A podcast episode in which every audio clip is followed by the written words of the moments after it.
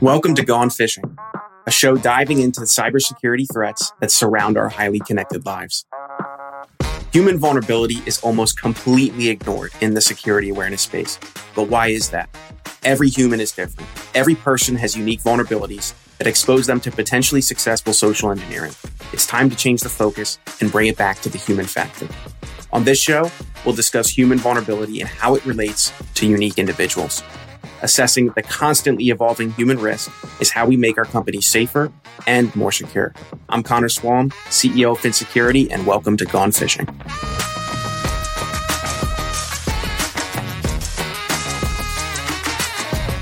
Hey everyone, welcome back to another episode of Gone Fishing. I'm your host, Connor, CEO at Phin Security, and today we're going to talk about the importance of cybersecurity education. So, cybersecurity education. There's really a, uh, like a, a whole spectrum of education. There are people who understand very little about cybersecurity to begin with, and then there are cybersecurity experts. And it's very important that, regardless of where you lie on on the range of understanding, that you get the education that's right for you. So let's talk about the extremes. So the people who have very little understanding of cybersecurity. What does the education for them look like? This is something I actually talk about a ton with not only my entire team, but a lot of practitioners in the industry uh, and a lot of friends of mine so that we can help people of all abilities understand cybersecurity. A lot of things that we're thinking about teaching people with little initial understanding of cybersecurity are basic concepts. Like think about super basic concepts such as multi-factor authentication. We go even so far as to say, let's make sure we're not using any acronyms. Let's make sure if we use uh, words that are industry specific, like, I don't know, I'll use an acronym MDR or XDR or anything like that, that we take the time to explain what that is.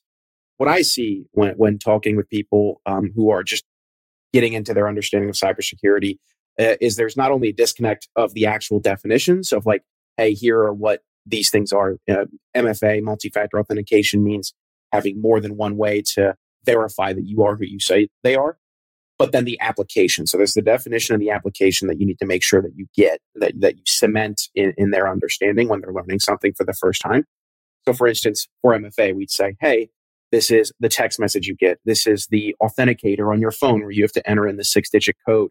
This is your thumbprint. This is a security question. There's hundred different ways to do multi-factor authentication, but that's physically what it's going to look like. The second piece, the application is why is that so important? I used to do a lot of talking for small business development centers, and I would do uh, specifically a presentation for business owners who wanted to learn basic cybersecurity principles. And this is how, how I would say to them is picture your personal email address. Sometimes it's your name at gmail.com. Sometimes it is an incredibly embarrassing email that you made when you were 12 years old and you really hope nobody ends up uh. You, you have to give it out to nobody. But at the end of the day, what would happen to your life if you lost access to that email, right? somebody got your email password and lost access to it, and the only thing you had was your password, what would happen? Most people who I would talk to on these calls would say that their life would be over. Uh, basically, like whether it was their calendar, whether it was their bank accounts, whether it was their retirement, whether it was things that they do with their friends and family or their Facebook or hundreds and hundreds of different things they use in their daily life, this they would just immediately lose access to that. So it's like all somebody would need is that tiny little password uh, which is usually the name of their dog in the year they were born or something like that to begin with. We also went over password hygiene for these folks. And they and basically their life was over. Uh, that's the way they would say it. But to not be, uh, you know, climactic, it's just a huge, huge, huge pain at at least. And so what I would say is, okay, now picture that you lose your password, but that person who has your password would also need your cell phone. They'd also, you know, I got my cell phone right here. They'd also need to text you, and they'd also need a little code that that you got on your cell phone or nobody else got on their cell phone in order to to actually steal access. How much safer would you be or how much harder would it be for somebody to not only get your password but also have access to your cell phone whenever you need that code? Much much harder. That's an application of mfa basically hey it's not just twice as hard to steal it's much much harder than twice as hard to steal uh, access to a cell phone and a password and trust me passwords get leaked all the time uh, Have I Been Pwned is a really popular website where you can just go look that up. Now, just because your password's just not on there, your accounts aren't on there, doesn't mean your account hasn't been compromised. But you know, Apple's doing this, Google's doing this now too, where they'll tell you, "Hey, we found an email address in a in a leak that that got leaked several months ago, or as recent as a few weeks ago, with your information in it. You should probably go change your passwords." If you have MFA involved, it'll prevent that from immediately turning into a problem for you in terms of getting your things stolen. So that's like the layman. You need to explain the definition and then you need to explain the application so that they understand why are these things important to begin with. Then there are the security practitioners. What is the kind of education they would need? Well, I'm going to draw upon the advice that a friend of mine and a previous guest, Wes Spencer, if you want to go look at some of the episodes that I've done with him, that he gives to these cybersecurity practitioners, not only as one himself, but mm-hmm. also to these people who have been working in IT or cybersecurity for sometimes 20, 30, 40 years. And the biggest, biggest piece of education that they end up, or, or the gap that they have in their education is all centered around communication. Now, to those of you that are listening, you're probably like, well, you know, of course, everyone can work on communication. But what I mean by that specifically when it pertains to cybersecurity is you're used to selling or understanding the ins and outs of the implementation of security tools or, or, or even security frameworks. And you're not used to having to understand and communicate the, value of the tool and the framework.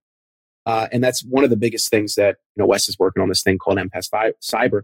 They aim to bring to security experts is, hey, you, you understand infinitely more about actual security and implementation and how to get it done and how to combine these tools in the right way to get an actual blanket of security. However, have you learned how to communicate that to a person who doesn't understand that, who has no idea of what's going on and might, they might never understand what's going on.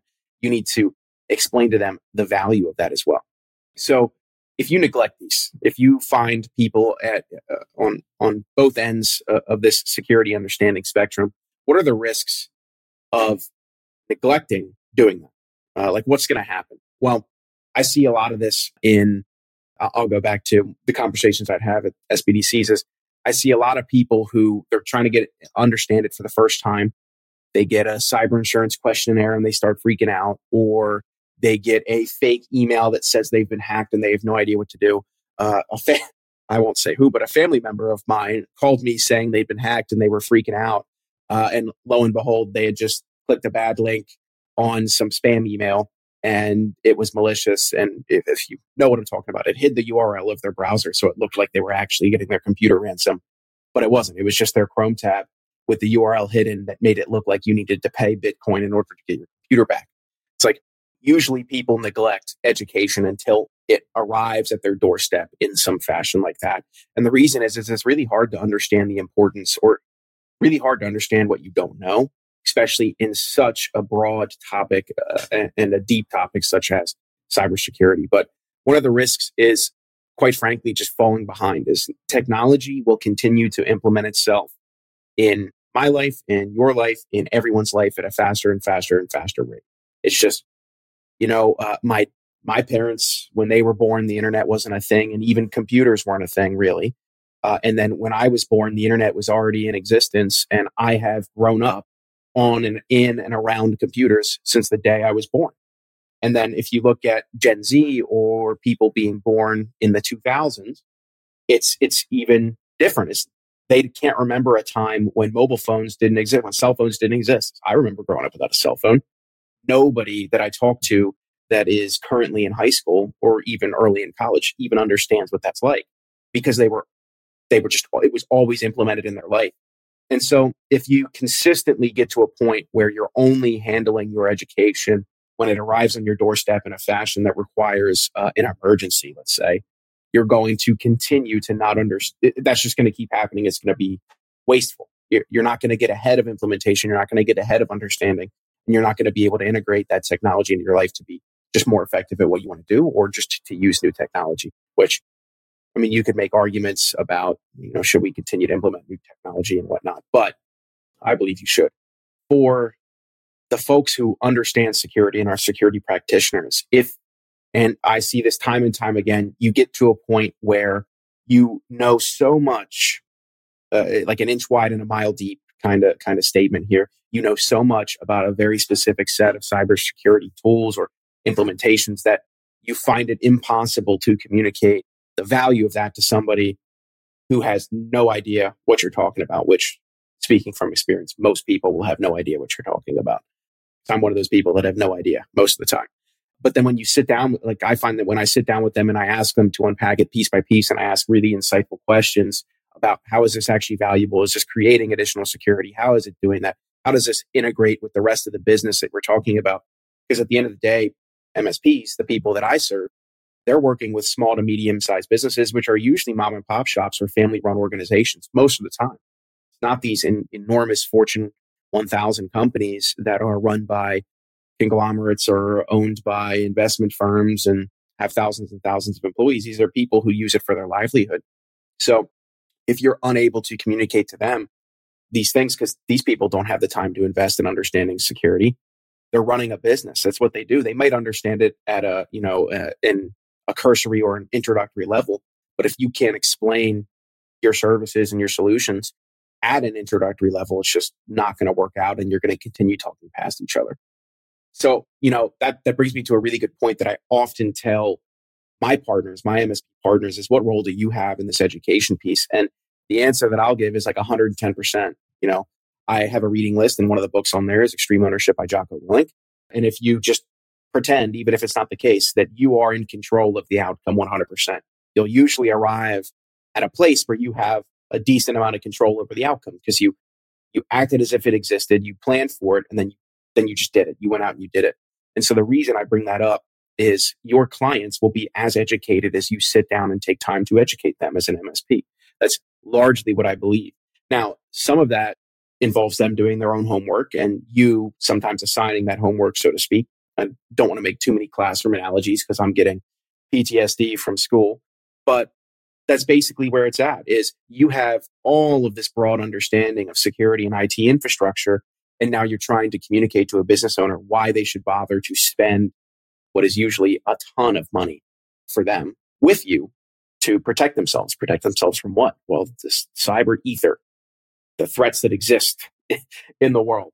And so what I see is um, if you if you accept you pretend that you have the responsibility of educating these folks and then you set out to actually do that, you can usually use a lot of resources, a lot of partners to do that. But it's really your job. So your role in cybersecurity education as an MSP is, speaking frankly, is all of it. It's your job not only to run an awareness training program for your clients so their employees understand things, but it's your job to fight for budget or to fight for uh, mind share or whatever you'd like to call it at, at the executive table of your clients because they're working with you because they don't have in, in, in-house IT and in, in-house cybersecurity talent that they can rely on 100%. Maybe they have some of that, but they're working with you to supplement that at the very least.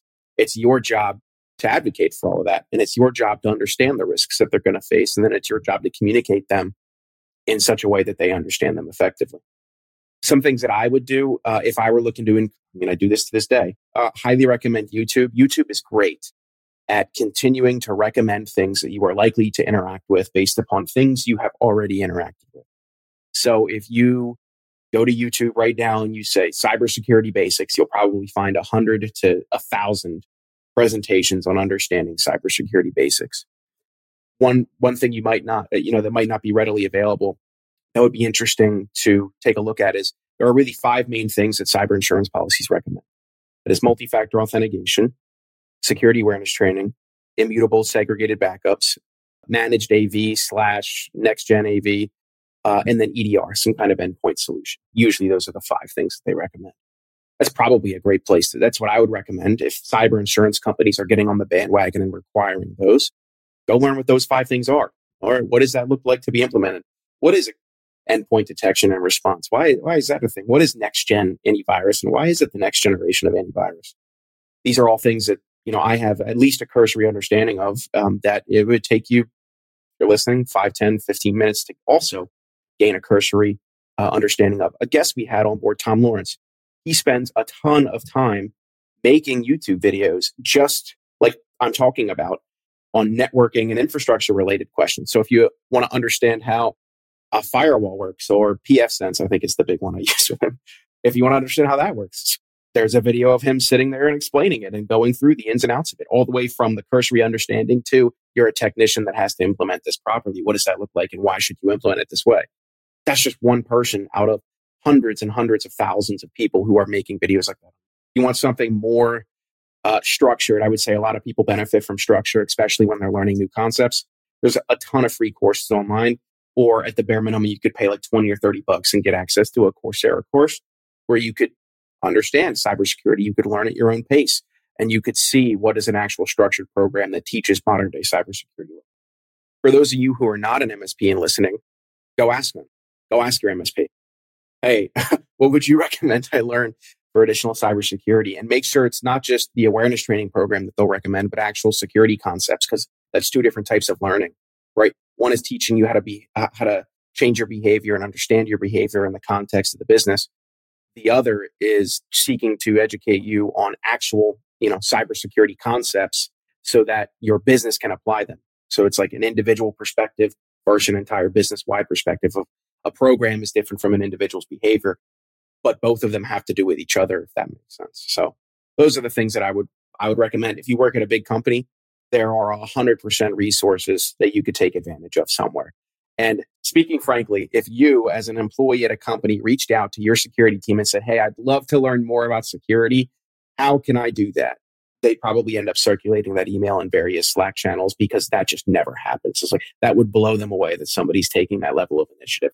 That's how easy it would be to stand out in terms of understanding cybersecurity today and taking taking the initiative to go do that. Just it just doesn't happen. It's, security is a topic that most people avoid because of how uh, it's like a black box of understanding. It's like once uh, you know, if you're viewing it like a like a black hole, like information doesn't get out. I have no idea what's in there, and I don't want to go find out. It's usually most people's understanding and their belief. So those are the things I would recommend. If you have any comments, questions, concerns, find me on LinkedIn or reach out. There's probably a way to to get in touch with us on, on our website. Happy to chat about all things cybersecurity, whether you're a practitioner or just somebody who's trying to get an understanding. I'd be happy to talk about it with you. So, once again, I'm Connor, host of the Gone Fishing Podcast, and I will see you next time. Thank you so much for listening. If you want to find out more about creating high quality security awareness training campaigns that engage employees and change their habits, then check out Phin Security at phinsec.io or click the link in our show notes. Thanks for fishing with me. See you next time.